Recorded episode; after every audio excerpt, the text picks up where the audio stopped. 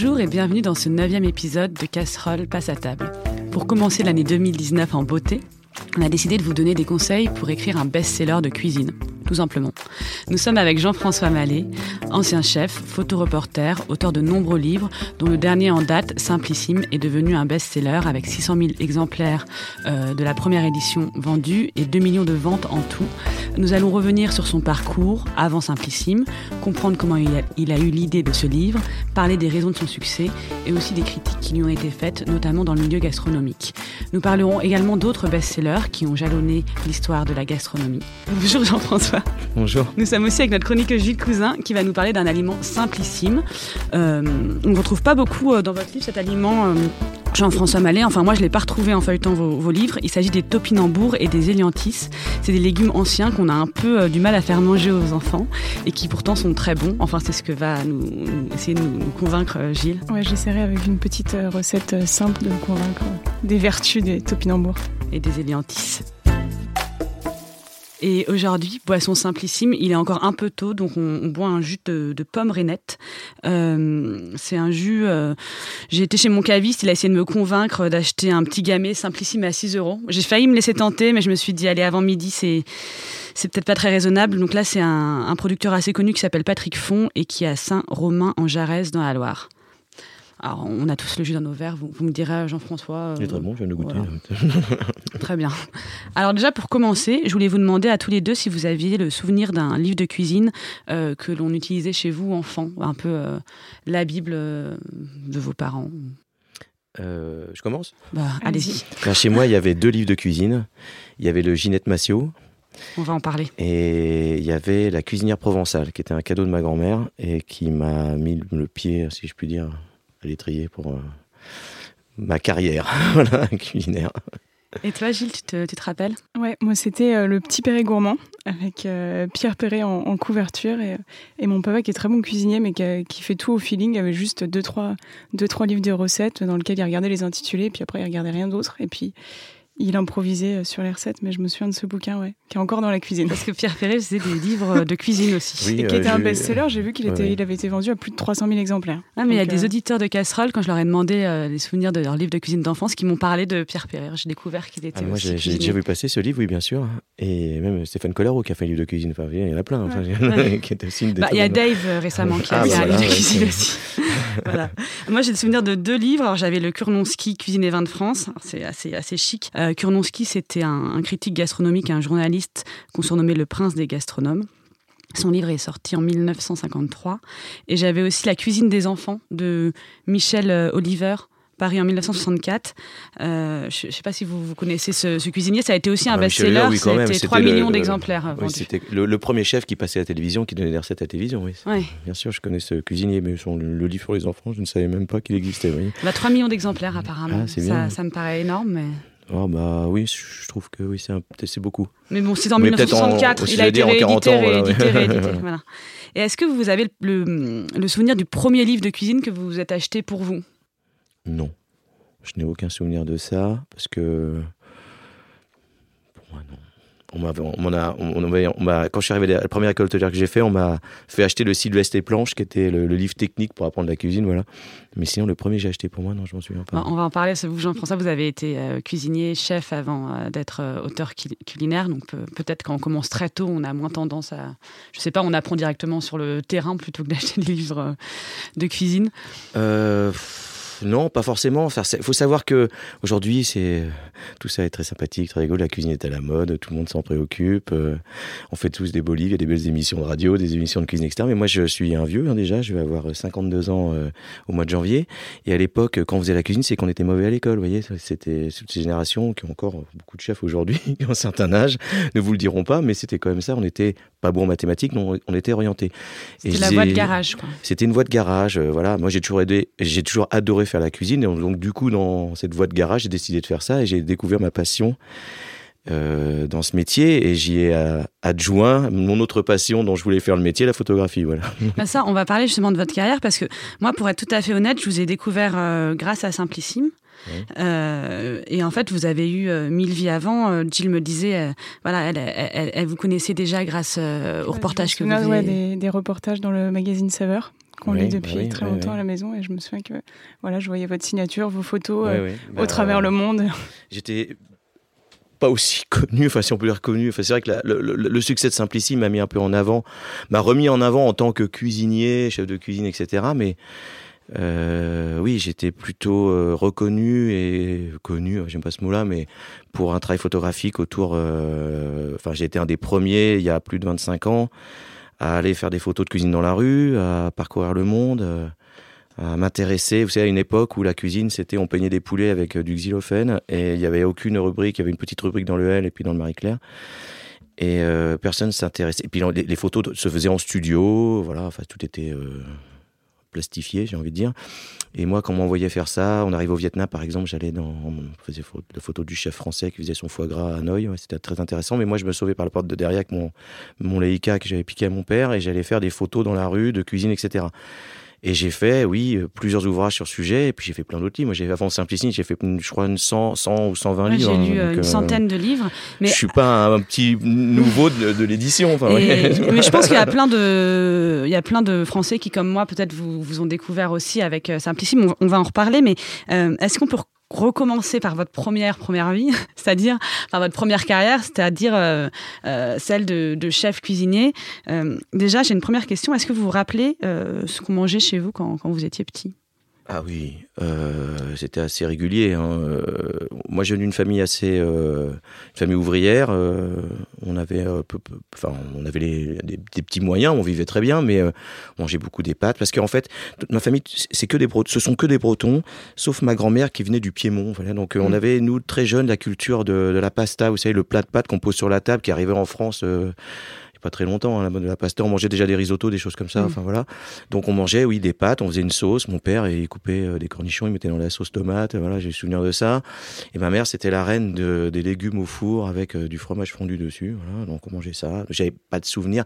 Et alors la sortie, ça, je raconte toujours ça parce que on dit ah oui, vous avez vraiment l'habitude des restaurants, etc. Ben non, on n'allait jamais au restaurant parce qu'on n'avait pas les moyens. Et euh, la grande sortie avec les tickets au restaurant, les tickets restaurant de ma mère, c'était d'aller acheter Pizza Pino et sa phrase, c'était prenez de la viande, ne prenez pas des pizzas parce qu'on est au restaurant. Donc on mangeait des escalopes panées voilà, quand j'étais gamin. Pourquoi? Parce que c'était euh, c'était un peu plus cher donc, ou c'était une occasion de manger de la viande euh Oui, enfin, je ne vais pas faire. Euh, mais c'était l'occasion de sortir. Non, mm. j'ai la à la maison aussi le week-end. J'ai toujours un poulet rôti avec des pommes de terre. Moi, j'ai un souvenir de ça, hein, ému. non, c'était surtout là, c'était la sortie. Mm. Je, moi, j'ai découvert le monde de la restauration dans les cuisines. Je n'avais jamais été au restaurant. Euh, on entend le restaurant, vous voyez, avec un serveur, une carte, on choisit ce qu'on va manger, etc. Avec mes parents, non. C'était pas dans la pas culture familiale. Non. Mais pourtant, chez vous, enfin, en tout cas, chez vous, on cuisinait quand même. Il y oui, on cuisinait, oui, on cuisinait. Et mm. ce qui était incroyable, c'est que ma mère, qui était une vieille baba cool, euh, elle achetait déjà des produits bio, elle faisait déjà attention à la santé. Je me souviens, elle coupait des bulbes de fenouil cru, des machins, des trucs. Quand on était gamin, ça n'existait pas trop. Vous voyez, on était en, je parle des années dans les années 80. bon, voilà. Euh, non, la, la, personne de ma famille qui cuisinait, c'était ma grand-mère. Elle habitait sur la côte d'Azur et on descendait euh, à côté de Saint-Raphaël. Là, et là, c'était un poème. Là, c'était, euh, on allait au bord de mer. Je ramassais des oursins. Elle, la nuit, enfin le matin tôt, elle avait cuit des omelettes. Elle nous mettait ça dans du pain. On mettait les langues d'oursin. Enfin, moi, j'ai des souvenirs, vous voyez, de, de, choses comme ça. Ma grand-mère, ouais, elle, avait, elle, avait, elle, avait, le petit truc là. Et, et, donc vous, vous le disiez tout à l'heure. Ensuite, vous, vous, avez choisi la, la voie euh, de cuisinier, un peu comme ça, parce que vous aviez pas tellement d'autres alternatives. Non, il y a un moment, on m'a demandé de, on m'a demandé de de, quitter le cycle normal, comme dans mmh. beaucoup de gens. C'était une époque où on discutait pas avec ça. Et euh, moi, j'ai choisi de faire l'école hôtelière. Donc, j'ai fait une première école hôtelière euh, à Montargis, dans le Loiret. J'ai passé un petit examen où tout le monde l'avait.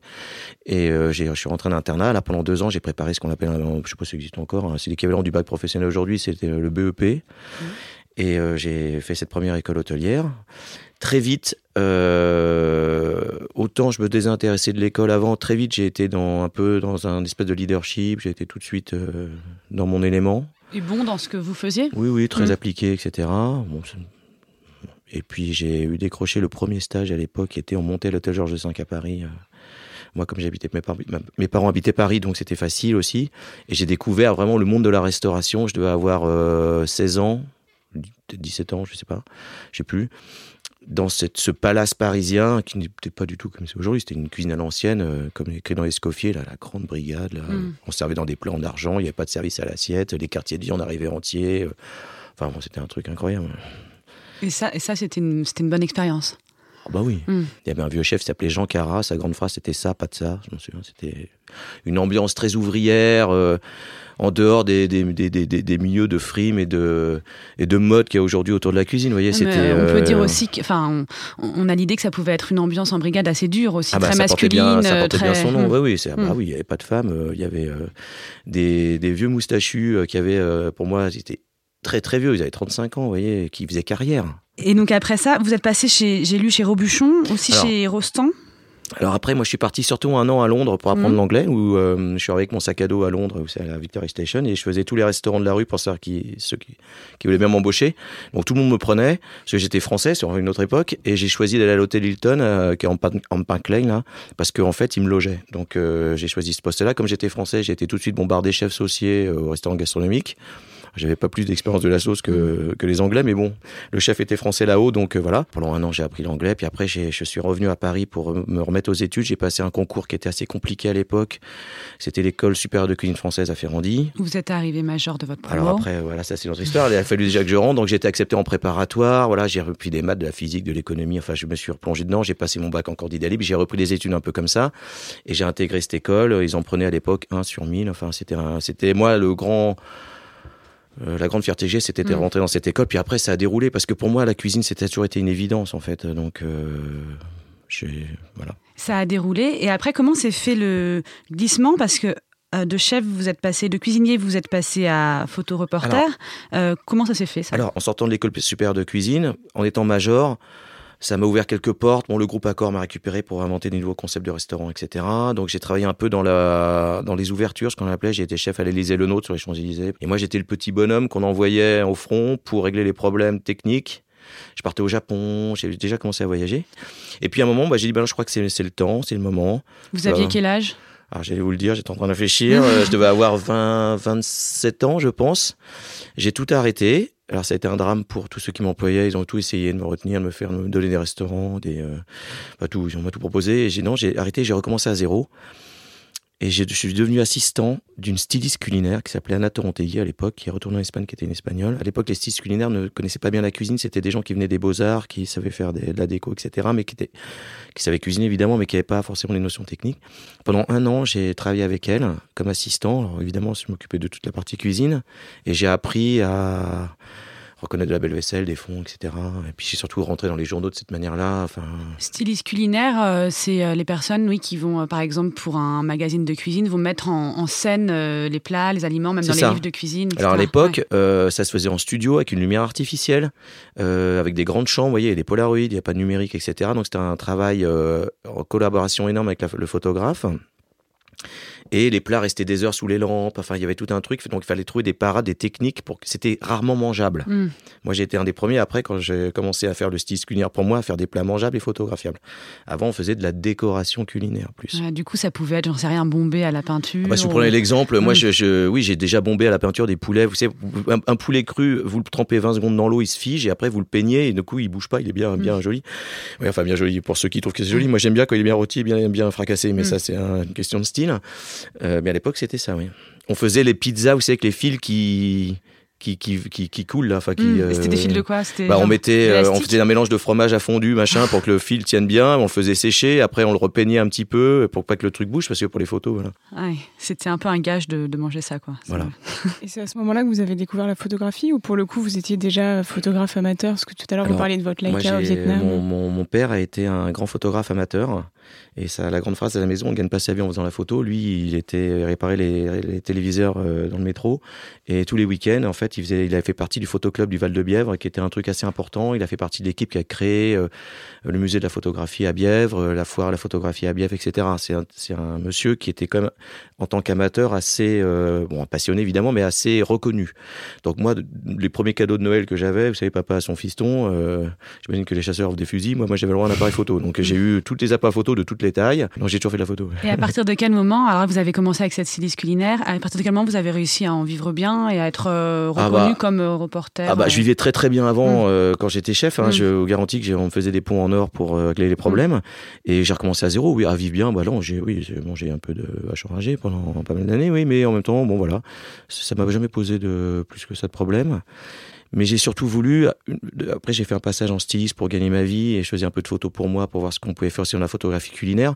Et assez, assez vite, je me suis de nouveau mis en danger pour lâcher le stylisme en fait et faire que de la photographie. Donc là, ça a vraiment été le plongeon parce que là, pour le coup, à l'époque des stylistes, il y en avait 3-4 sur Paris, des photographes culinaires, il y en avait beaucoup. Et euh, là, j'ai dû refaire. J'avais, j'avais mmh. envie de. Moi, je voulais faire du. Moi, j'ai, je voulais faire de la photographie culinaire euh, de grands reportages. Enfin, voilà. Et c'est quoi un des premiers reportages que vous avez fait dont, dont vous étiez fier?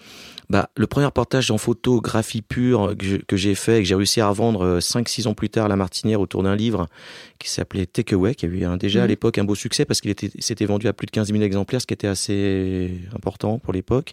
Ça a été un travail photo euh, dans la rue au Vietnam, en fait, à la, rencontre des types qui préparent les feux, les, les buncha, enfin, toute cette cuisine qu'on trouve dans la rue, etc. Donc j'ai été un des premiers photographes à photographier la cuisine de rue. Et, peut-être qu'on va en arriver à, Simplissime, qui est, qui est du coup un peu votre euh, grand succès.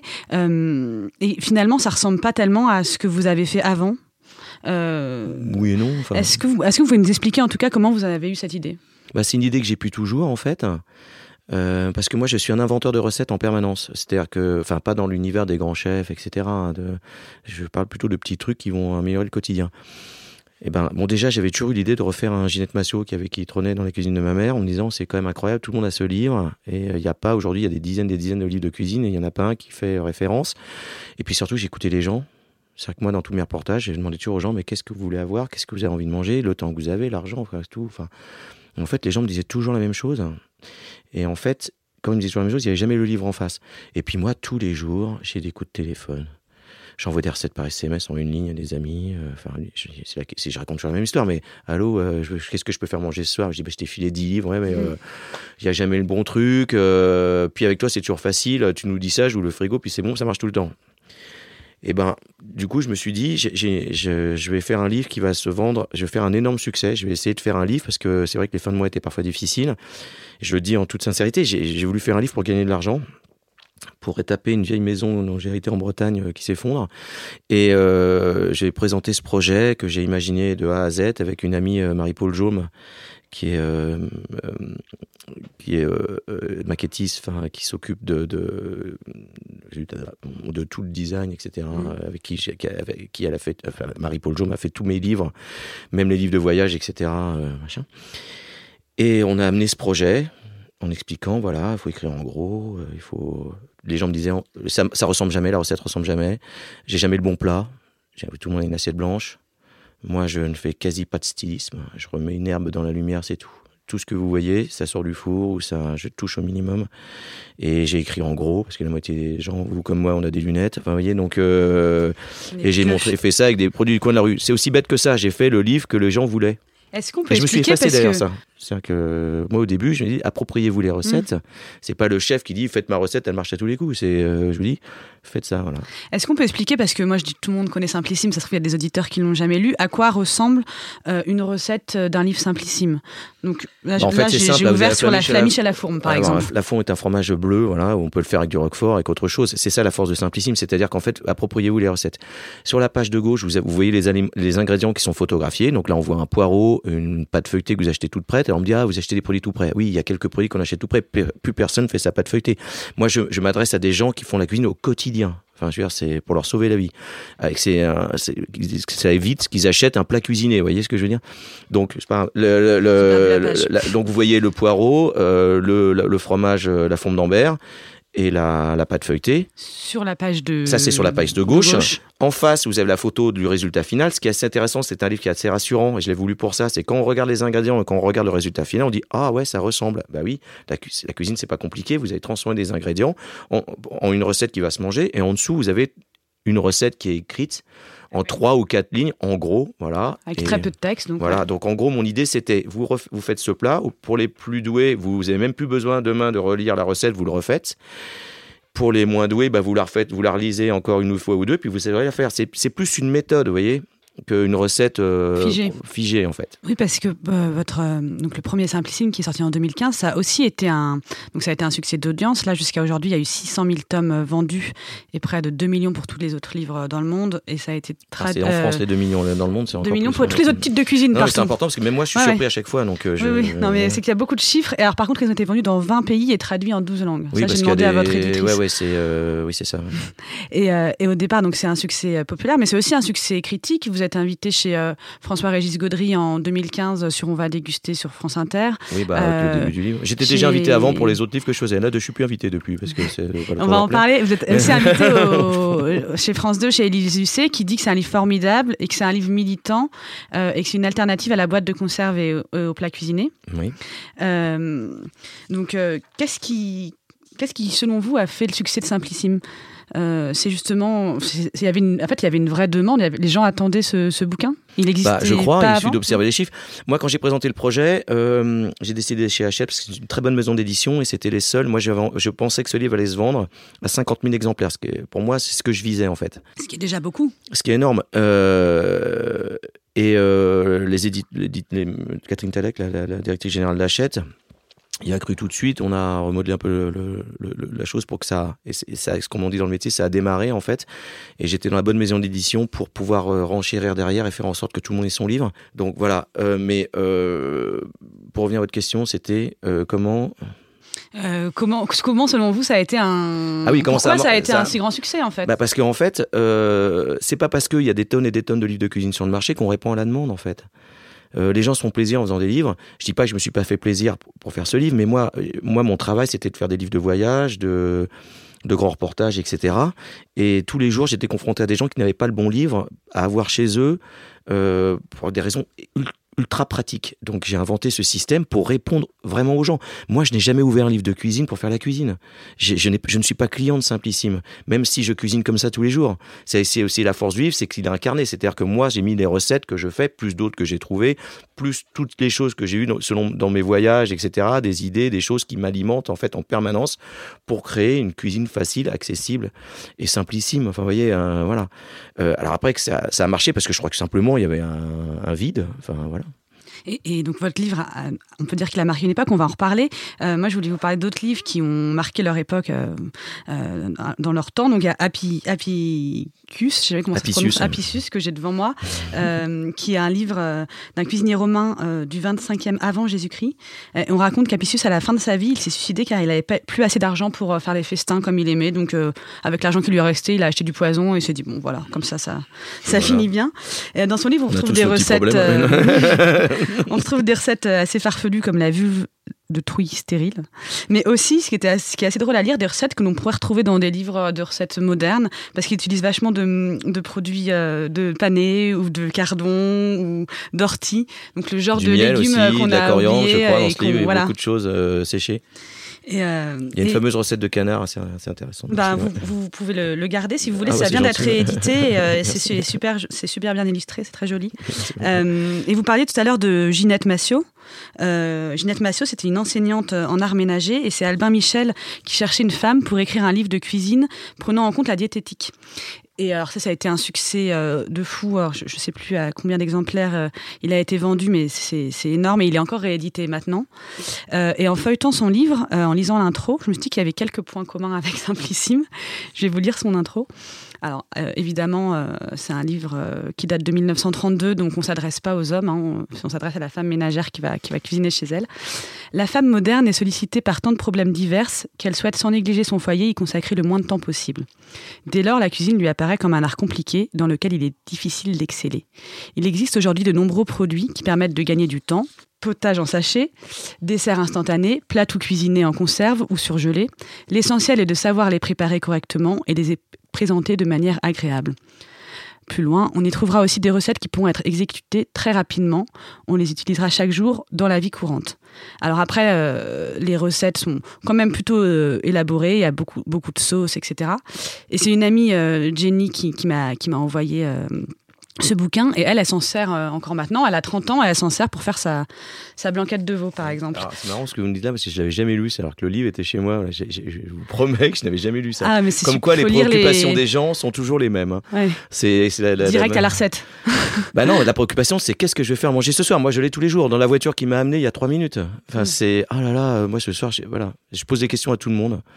Donc voilà, c'est drôle. J'avais jamais lu, j'aurais pu, lire ça. C'est vrai que ça, il y a des similitudes. Oui, non, c'est assez, assez drôle. Après, même temps, c'est un livre qui est vraiment marqué par son époque, euh, même dans les photos. Alors, il y, a une photo de carotte râpée à la banane, ça on le trouverait plus dans les livres de, cuisine. Qu'est-ce que vous pensez, vous, que qu'est-ce que dit Simplissime de, notre époque? Bah, Qu'on est dans une époque de fou. Simplissime, moi c'est ce que je dis toujours, j'ai fait Simplissime parce que les gens aujourd'hui font plus leurs courses au supermarché qu'au marché. Parce que les 72% des Français font leurs courses au supermarché. Je sais même pas les chiffres, mais pour moi, hmm. je vous dis, je suis en contact avec les gens, j'écoute ce qu'ils me disent, je, ne suis pas dans les statistiques ou dans les. Il n'y avait pas de plan d'attaque quand j'ai fait Simplissime, je n'ai fait que ça dans le bon sens, vous voyez. Et après, bah, les gens ils disent, bah oui, mais moi j'aime bien, euh, j'ai pas beaucoup d'argent. Ça, je l'entends de plus en plus. Bon, on connaît l'actualité, mais je veux dire, ça, c'est quelque chose qui me préoccupe. J'ai pas le temps. Et en même temps, on est assez difficile. Les gens sont difficiles. Moi, j'avais fait une étude, enfin, j'avais travaillé avec euh, la Sofres, euh, une équipe de la Sofres euh, qui m'avait fait venir pour faire une étude sur les habitudes alimentaires des Français. Donc, avec quelques chiffres, du coup Non, alors ça, c'était après Simplissime. C'était mm. avec le succès Simplissime, mm. j'ai été approché pour faire ça. Alors, c'était pas des chiffres, j'avais demandé qu'on photographie des les gens photographiaient ce qu'ils mangeaient le soir, ils nous l'envoyaient en fait. Et là, c'est un truc de malade. C'est-à-dire que moi qui ai fait le tour du monde, quand on nous raconte encore que la France est le pays de la gastronomie, le pays où on mange le mieux, ça me fait doucement rire. Enfin, je veux dire, on est à Paris, nous on est gâtés. Moi, j'y habite aussi. Hein, tout va bien, j'ai un marché génial au bout de la rue et euh, tout va bien. Mais dans les campagnes, etc., les gens achètent euh, des carottes râpées en barquette, mangent des saucisses euh, toutes préparées que vous connaissez, etc., etc. Ils les aiment, leur goût s'habitue, leurs habitudes culinaires s'habituent à ça. Moi, j'écoute ça. Je n'ai pas de, je, je ne, je, je, fais pas la morale à personne. Après, j'essaie de ma, à ma manière d'amener par d'autres livres, etc., d'autres choses. Mais je ne suis, je suis à l'écoute de ces gens. Et bien sûr que Simplissime répond à ce, problème. Euh, euh, les gens, on me dit ah c'est pas de la cuisine française, il y a des risottos, des pizzas. Mais oui, mais on est le pays au monde qui mange le plus de pizzas. Coucou. le risotto, on mange plus de risotto. Il y a plus de risotto servis dans, chez les grands chefs français que chez les grands chefs italiens. bien sûr que un week-end sur deux, la moitié de la France emmène ses enfants chez McDonald's. On est le pays qui ouvre le plus de McDonald's au monde. Donc le rapport au bœuf à la patate, c'est un truc qui est historique chez nous dans le steak frites, mais qui est en permanence. Qui voilà, c'est des choses que j'observe et qui me nourrit dans simplicité. C'est pour ça que je fais pas, un, je, fais un livre militant, mais pas comme on l'entend dans le militantisme où il faudrait que tout le monde soit bio, tout le monde soit parfait, tout le monde habite euh, dans le marais et que le monde serait merveilleux. Moi, je m'adresse à des gens qui habitent au fin fond de la province, qui n'ont que le Leclerc comme euh, source d'alimentation et qui me demandent de faire des choses avec des boîtes de conserve de temps en temps, ce que je refuse 90% du temps et que je lâche de temps en temps parce que je sais qu'à un moment, ça leur règle un problème. Mais justement, ça, c'est, euh, on peut en parler parce que c'est un, reproche qu'on a souvent entendu euh, sur votre livre. Euh, c'est peut-être de ne pas défendre une certaine vision du bien manger. juste avant ça, après le premier Simplissime, il a, été beaucoup, beaucoup décliné. Simplissime Light, Simplissime Dessert, soupe, dîner chic, terrine, apéro, végétarien, végétarien que j'ai ici. 37, 37 titres. Et il y avait cet exemple avec votre livre sur la cuisine étudiante qui a fait réagir dans le milieu des journalistes gastronomiques, parce que c'était un livre où il y avait beaucoup de viande. Euh, et par exemple, des, des plats comme des euh, frites gratinées à la saucisse, euh, donc avec des knackis, des herbes de Provence, du ketchup, du fromage râpé, mmh. une choucroute garnie au, micro-ondes, un travers de porc, soda, gingembre. Mmh. Donc il y a cette journaliste euh, Camille Labro qui disait on est choqué par la quasi-absence des produits les plus modernes, nourrissants et bon marché. Mhm. Euh, euh, voilà, elle dit qu'il faudrait éduquer, que c'est une insulte faite aux jeunes et qu'il faudrait justement éduquer les jeunes au, goût. Qu'est-ce que vous répondez à ça? Ah bah, Je peux vous répondre, hein, c'est très simple. Camille Labro a qu'à faire son beau livre, on va voir si elle touche le maximum de jeunes. Moi, je, suis pas, je ne suis pas là pour me mettre en avant de quoi que ce soit, de faire la morale et d'expliquer aux gens ce qu'ils doivent manger. Moi, mon rôle, c'est que déjà les gens se remettent à cuisiner j'ai fait venir 12 étudiants dans mon studio. Mais pas des étudiants qui sont à Paris, etc. Des gens qui sont venus chez moi, qui 80% de l'argent passe dans leur chambre de bonne, qui partagent, qui viennent de province et qui ont 1 euro pour manger. Qui mangent des boîtes de petits pois. Qui mangent des raviolis en boîte. Qui se nourrissent comme ça. Et je leur ai demandé qu'est-ce qui leur ferait plaisir quand ils invitent un copain, etc., dans leur chambre, d'avoir à cuisiner parce que c'est, ils s'alimentent pas avec le livre. Ils reçoivent où ils font un peu la fête autour de quelque chose qu'ils vont préparer dans leur endroit où ils vivent. C'est ça la différence. Et j'ai répondu, j'adorerais avoir mon plat, je viens d'Alsace, j'aimerais savoir faire comment je peux servir une choucroute à mes copains, comment je peux faire avec un micro-ondes, etc. C'est ça le livre sur, la, cuisine étudiante. Pour le reste, il y a d'autres recettes dans d'autres livres. Moi, je, ça, ne me touche même pas, ça. Je, suis euh, très... Euh, euh, à l'aise avec tout ça. Enfin, c'est... Justement, moi, ce que je me suis demandé quand j'ai lu toutes ces critiques, etc., c'est aussi. Euh, donc, vous avez été cuisinier avant, vous avez été reconnu pour votre euh, travail de reporter avant, et je pense que d'un certain côté, on vous a mis sur les épaules aussi une responsabilité du bien manger. est-ce ah que on doit, est-ce qu'on, doit demander à un auteur aujourd'hui d'être un qui écrit sur la gastronomie? Parce qu'on sait qu'il y a mais j'écris pas sur la gastronomie. Moi, je suis pas critique gastronomique. Est-ce qu'on va demander d'être militant? Non, pas forcément. Justement, c'est pour ça que ça marche. Les gens, ils s'en foutent. Mais vous savez, mon rôle, je le fais. Quand je peux, quand je Là, je viens de faire un livre avec les, les, enseignes bio, c'est bon. Parce que je mets en avant qu'il faut aussi manger bio, etc. Mais je suis pas là pour faire la morale, moi. Non, mais sans faire la morale, euh, il y a aussi un rôle du, du, chef et de, l'auteur culinaire. Ah non, mais ça, c'est vous qui l'avez dit. Le, non, le rôle du chef, c'est de faire manger. Après, vous avez. Il y a tout un univers qui dit euh, le rôle du chef, c'est aussi de donner le tempo, etc. Je suis pas un chef. Les chefs, ils le font. Et il y, y, a aussi une question du prix. C'est un peu le nerf dans la guerre dans, dans l'alimentation. Euh, on, le disait, on le disait là. Dans votre premier Simplissime, il n'y avait pas de prix. Il y avait les recettes. Bah, J'ai mis le prix pour les étudiants. C'est parce que c'est eux qui me l'ont demandé. Mmh. Et, et, et, sur le donc en fait ce qui permettait aussi de se dire bon bah on peut acheter tel produit il peut être bon pas bon etc. Moi je trouvais ça plutôt bien qu'il n'y ait pas de prix. Et sur votre livre euh, des plats faciles à moins de 1 euro donc euh, euh, que j'ai de 2 euros pardon j'ai encore baissé le prix. Moi j'ai fait la recette de, de votre livre c'est des pâtes à sardines donc on achète une boîte de sardines il faut prendre les vraiment les produits les moins chers pour arriver mmh, au prix mmh, que vous donnez. là j'ai fait cette recette en gros ça me revenait à 3 euros donc c'est des pâtes à la sardine, c'est assez simple, euh, pâtes, sardines, ail, et puis à la fin on rajoute euh, de la roquette. Mmh. J'ai trouvé ça plutôt bon. Alors c'était 350 grammes de pâtes pour 4, euh, moi j'avoue qu'à 2 c'était mangé. par contre il y a plein de, ces livres où il y a de la viande. par exemple il y a un curry de lentilles avec des lentilles, des petits pois surgelés, mmh. du yaourt à la grecque et deux saucisses fumées. Et donc, ça doit, c'est 60 centimes par personne et en tout, ça fait 2,40 euros.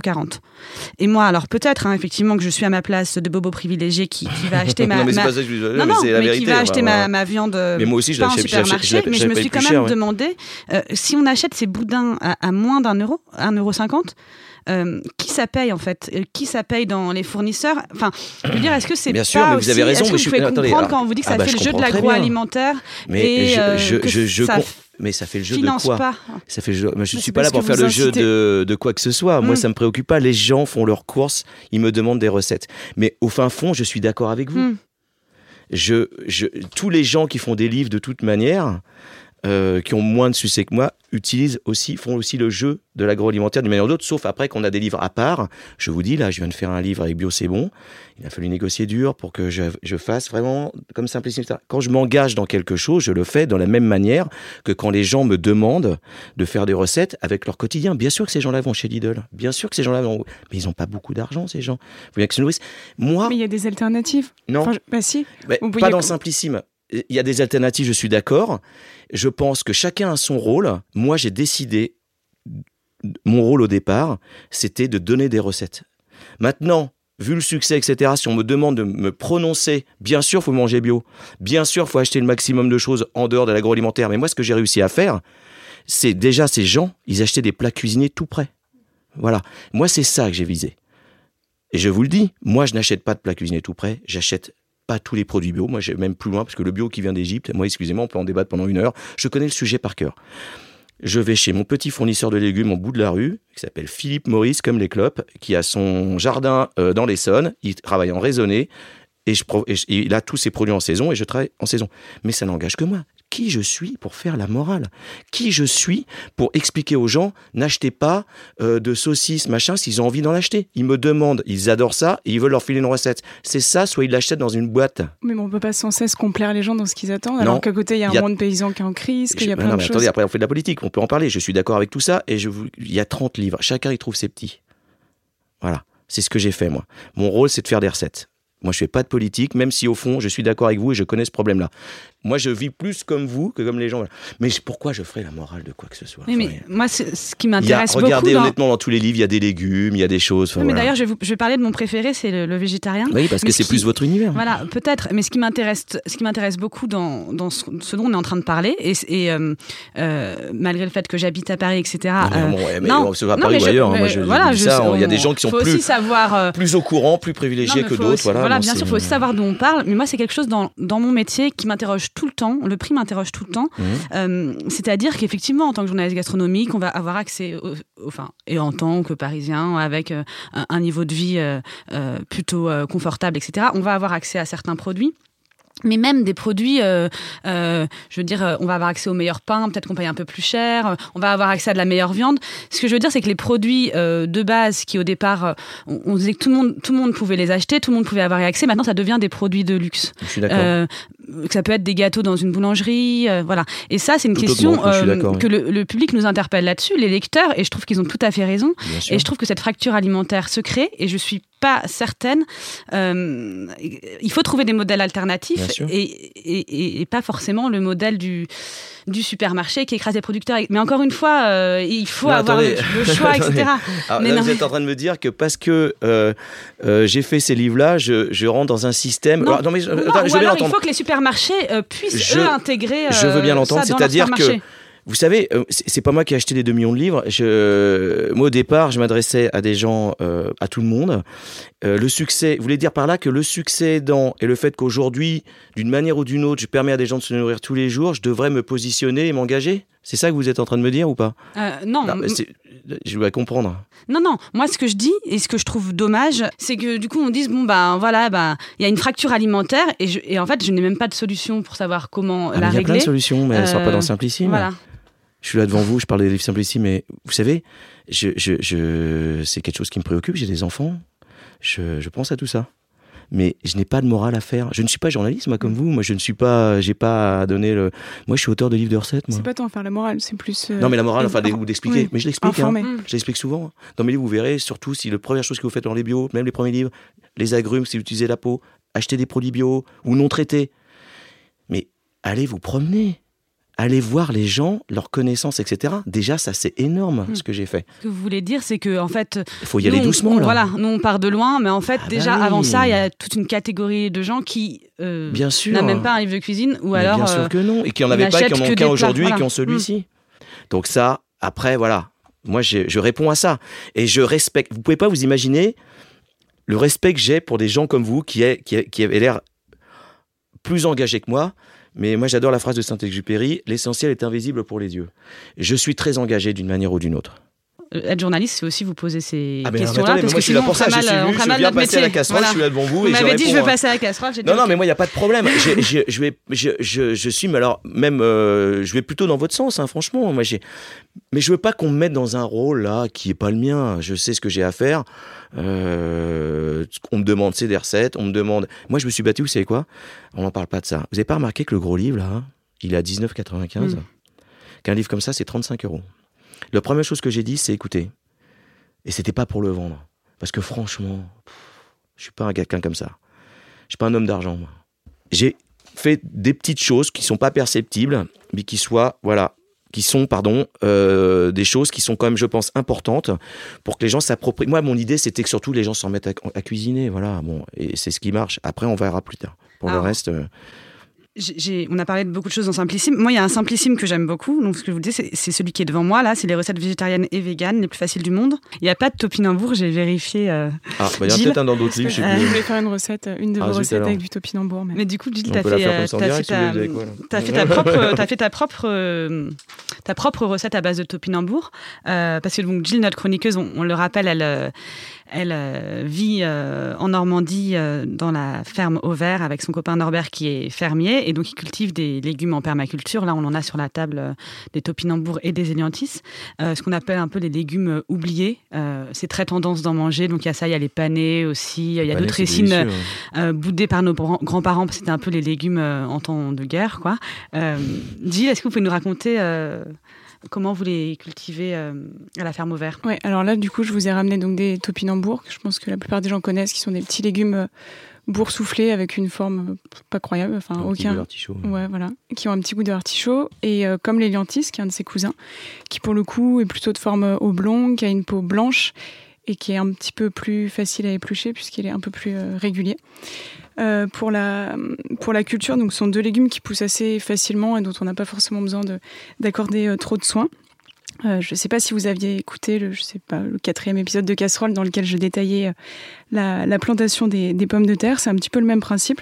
Donc au printemps ou à la fin de l'hiver, on enfouit les tubercules de d'hélianthus ou de, ou de topinambour à 10 cm dans le sol. On fait ça tous les 30 à 40 cm pour planter chaque, chaque plant. Et euh, ensuite, à la fin de l'automne, quand les feuilles commencent à faner, on peut débuter la récolte. Donc là, on utilise euh, une fourche bêche ou bien une machine, mais nous, pour le coup, on utilise euh, une fourche bêche. Et hum, le topinambour et l'hélianthus, c'est assez pratique parce que c'est un légume qui tient extrêmement bien le gel, ce qui fait qu'on peut le laisser tout l'hiver dans, le sol et on vient le récolter, nous, du coup, chaque semaine au fur et à mesure en fonction des, besoins sur les, les marchés. Et euh, la petite différence avec la pomme de terre, c'est que contrairement euh, à la pomme de terre, l'hélianthus et le topinambour ne tiennent pas du tout bien en dehors de, la terre. Donc c'est pour ça que c'est conseillé de le, récolter toutes les semaines ou tous les 15 jours, ce qui va tenir euh, à la maison une semaine à, à 10 jours maximum. Sinon, après, il va devenir tout sec. Et, euh, et pour ceux qui auraient un mini bout de jardin, c'est très facile du coup de faire votre culture. Vous en gardez quelques-uns euh, à la fin de la, saison et puis vous les enfouissez dans le sol et, et normalement ça pousse. Et donc, Gilles, c'est des, légumes qui sont très bons, mais ils ont un petit inconvénient, c'est-à-dire que c'est pas forcément facile de, de bien les digérer. T'as changé, je t'avais dit, le, Oui, le mis une relance en disant c'est bien sympa, mais ça fait péter. J'avoue que je l'ai pas, mais bon, si tu veux, je peux te Ah le oui, dire ça. Non, je savais pas ça. Donc oui, en effet, c'est un peu malheureusement euh, l'ingestion de topi est indissociable des, des flatulences qu'elle cause. D'ailleurs, lorsque j'ai tapé sur euh, sur Google euh, topinambour, la première suggestion c'était les topinambours et les flatulences. Donc euh, je vais enfin je vais vous expliquer pourquoi les topinambours ça fait péter. Bah c'est tout simple, Euh, c'est la faute à l'inuline qui contiennent. L'inuline c'est un type de glucide particulier qui par ailleurs améliore le, transit et, euh, et joue le rôle de prébiotique, mais a un peu le, le fait, la fâcheuse tendance à, voilà à faire péter. Et du coup, il y a quand même des moyens de passer outre cette gêne. L'un des moyens, c'est de faire cuire soit les topinambours ou les hélianthus avec des pommes de terre, qui pour le coup, je vais pas rentrer dans les trucs scientifiques, mais les pommes de terre, elles vont dégager. Elles, voilà. Et donc, du coup, qui va permettre de ne pas avoir de, de gêne. Et sinon, il y a une autre euh, astuce, et les gens ne pensent pas forcément, c'est que bah, l'hélianthus et le topinambour, ça se mange cru aussi. Et c'est très bon. Et là, pour le coup, il n'y a Pas, pas de de. problème. Bah, on va vérifier parce Oui, que c'est euh, Du coup, j'ai une recette euh, simplissime. Peut-être pour un prochain livre euh, de Jean-François Mallet, tu peux, tu peux lui proposer. Euh, Donc, c'est, tu peux nous expliquer ce que c'est comme, comme recette? Ouais, alors c'est pas moi qui l'ai inventé, je l'ai je l'ai adapté, c'est la recette de l'ex de mon copain. ah, Faudra lui demander à de l'utiliser du coup. que j'ai un petit peu que j'ai un petit peu modifié du coup c'est du topinambour cru Euh, j'avais pas de mandoline à la maison là mais normalement vous coupez la vous coupez le topinambour en fines tranches euh, à l'aide d'une mandoline et j'ai fait à Ou avec un côté c'est facile aussi. Non, c'est un petit truc que je donne, c'est pas de mandoline, bien sûr, Ouais. c'est simplissime. très bien Bah, voilà et, euh, et à côté j'ai préparé une petite sauce euh, pour euh, tremper les, les topinambours crus dans la sauce il y a du beurre de cacahuète du shoyu qui est une sauce de soja bio du miel de l'huile de sésame et un petit peu de sel et voilà et puis vous servez ça à l'apéro et Le beurre de cacahuète, c'est vous qui l'avez fait? Non, mais à la ferme, je le fais. Mais là, j'ai été l'acheter à Biocop. Mais ça, je conseille aux gens de le faire, puisque de toute façon, j'ai vu que le petit pot que j'avais acheté coûtait 3,50 à la Biocop, et qu'en revanche, quand on le fait à la maison, je pense que j'avais fait le calcul, il revient à moins de 1 euro. Euh, Regardez de, les sauces soyo bio, bio, comment elles sont fabriquées, ça va vous intéresser. Oui, je sais que c'est pas le truc le plus. Voilà. Parce qu'on peut manger bio et, et euh, ça connais peut être- ça c'est pas, très, et c'est pas très transformé. local non plus, je dois avouer, comme sauce. Mais c'est super bon en tout cas. Je C'est sais pas ouais. Jean-François, s'il vous plaît. Oui, oui, très bon. Euh, J'adore l'arachide, moi, donc. euh, ouais, c'est c'est assez gourmand. ouais, Ouais. c'est très bon. Voilà. Ce qui est très euh, bon, c'est que la cuisine, c'est c'est le goût, c'est le gras, comme on dit. On a quelque chose de très onctueux, avec un peu de matière légèrement gras, de l'arachide, qui vient sur le croquant du légume. C'est très agréable. J'en prends une, donc, pour la route. Je tiens à préciser qu'on essaye de faire pousser nos propres cacahuètes à la ferme pour euh, que j'arrête alors, de faire venir. hein Bah, là, cette année, c'était une fast test, mais je pense que l'année prochaine, on va y arriver. Mais voilà. Tu nous ramèneras des cacahuètes Des de la ferme Ah, euh, bien, dans un an. Euh, Jean-François, j'ai une dernière question. Qu'est-ce que, qu'est-ce que vous, vous allez faire maintenant? Est-ce que vous continuez à écrire des simplissimes Est-ce que vous avez d'autres projets euh, de livres Euh, Oh bah oui, j'ai toujours des projets de livres. Là, je suis un petit peu, je fais un petit stop là, pour justement développer des choses euh, qui vont dans votre sens. Est-ce que ce sera dans un simplissime ou pas? Je sais pas. Moi, je, je me lève pas tous les matins en me disant je vais faire un simplissime. hein. Mais franchement, j'ai l'impression. Donc euh, voilà. Euh, J'essaye de développer des choses dans le digital, parce qu'il faut penser aussi à l'avenir, pour toucher encore d'autres personnes, etc., que la méthode puisse plaire à encore plus de monde. Et vous avez pu acheter votre maison en Normandie? Alors c'est pas du tout en Normandie. Pardon. La maison, je l'avais déjà. Et c'est sur une- votre maison en Non, mais c'est euh, sur l'île de Bas, en face de Roscoff. Ah, c'est génial, c'est beau. Très beau. ouais. Euh, l'eau est à 16 degrés, j'adore. Et euh, oui, oui, là, c'est enfin, non, oui et non, c'est pas fini parce que voilà, bon, pour d'autres raisons de. C'est plus des questions financières, maintenant c'est de- des questions de temps.